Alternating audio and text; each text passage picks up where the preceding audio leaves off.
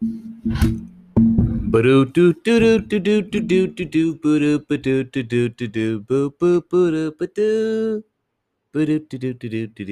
do do. Hello. This is Reading with Phines. I am Phines. I'm reading Japanese Myths today. The story from Japanese Myths that I'm reading is My Lord Bag of Rice. Uh, follow me at Everything's Just Fine at Instagram. On Instagram. Follow me at Everything. Everything's Just Fine on Instagram to see illustrations of mine. Uh, hey, hey, hey. Try to read every day. If not, I have you. I'll do it. I'll read for you. Um, hmm, what's on my mind right now? Creating. Creating stuff.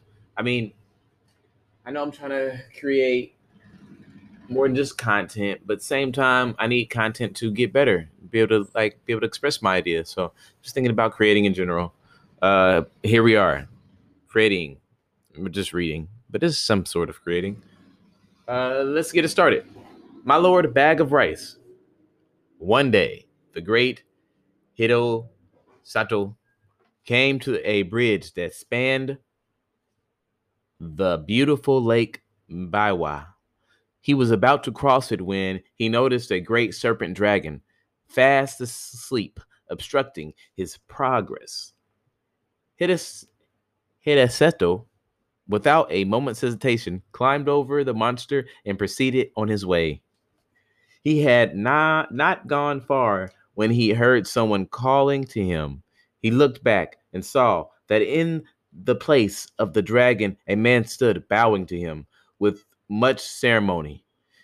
He was a strange looking fellow with a dragon shaped crown resting upon his red hair. I am the Dragon King of Lake Mbawa, explained the red haired man.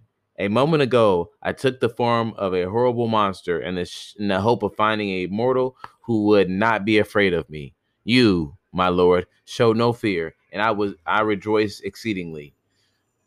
A great centipede came comes down from the yonder mountain, enters my palace, and destroys my children and grandchildren. One by one, they have become food for this dread creature. And I fear soon that unless something can be done to slay the centipede, I myself shall become a victim. I have waited lo- uh, waited long for a brave mortal. All men who have hitherto seen me in my dragon shape have run away. You are a brave man, and I beg that you will kill my bitter enemy.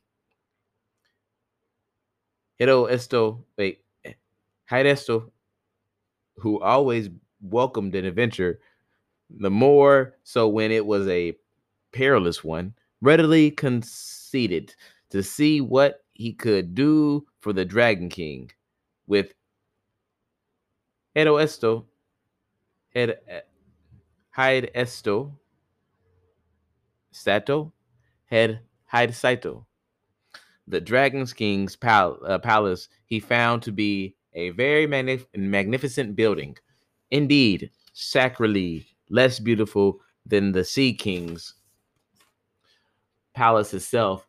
He was feasted with crystal, crystal, crystallized lotus leaves and flowers, and ate the delicacies spread before him with choice ebony chopsticks.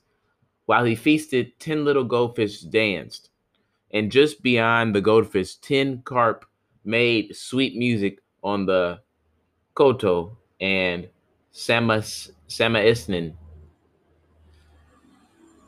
Hyde S. Hyde Seto was just thinking how ex- excellently he had been entertained and how particularly good was the wine when they all heard an awful noise like a dozen thunderclaps roaring together. Hyde Sato and the king, the Dragon King hastily rose and ran to the balcony. They saw the, that Mount Me- was scarcely recognizable, for it was covered from top to bottom with the great with the great coils of the centipede. In its head glowed two balls of fire, and its hundred feet were like a long winding chain of lanterns.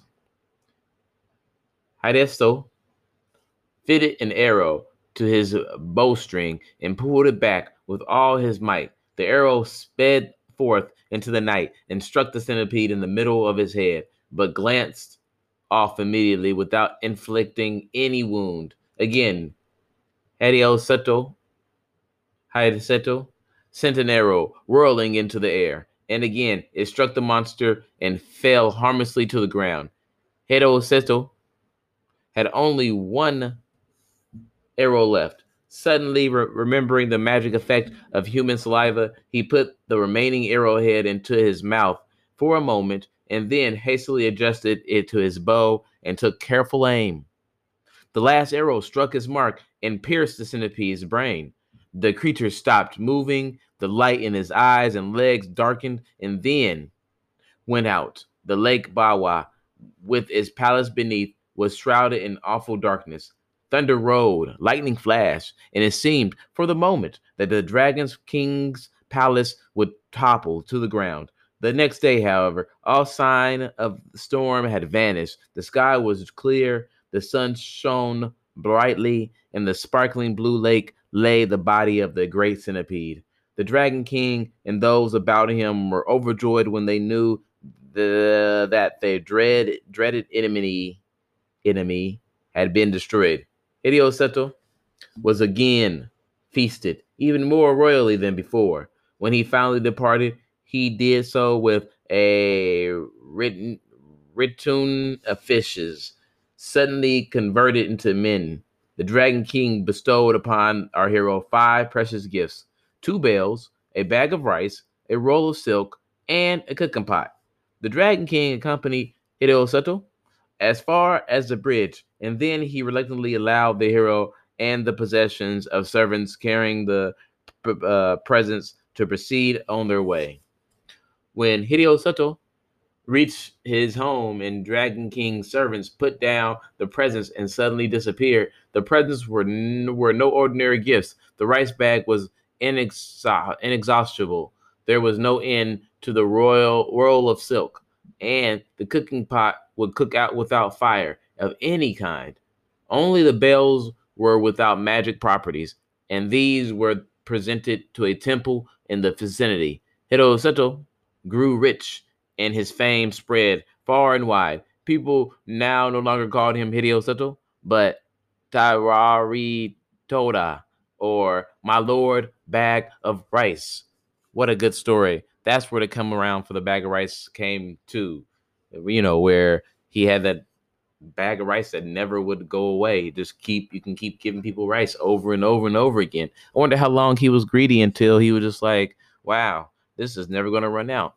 I doubt. I mean, I've knowing how noble and adventurous this guy was, he was like, everyone can have the rice. Oh no, we're almost out. What? There's more rice. Oh my god. And and look, I've been put in this pot, and I didn't even know. I didn't even know that I didn't have fire. Like, well, I bet for a while, I bet he just put fire under the pot. One night, he woke up. Well, in the maybe middle of the night, fire's gone, yet rice is still cooking. He's like, whoa, this is crazy. This pot can cook without fire. It's awesome. Give me anything, throw in this thing now. It's like a microwave. Thank you. All I had to do was slay a big centipede with my saliva arrow. Well, that was my favorite thing of that story. Uh, thank you for listening. That was Reading with Phines. I'll be back here tomorrow, most likely, to read to you again. Hey, hey, hey. You try to read every day. But if not, I'll be here. And look, and or. So read and then have me also read to you as well. It'd be great. Double the knowledge. That's what we live for. All right. Today's the day. Do your thing. Live your dreams.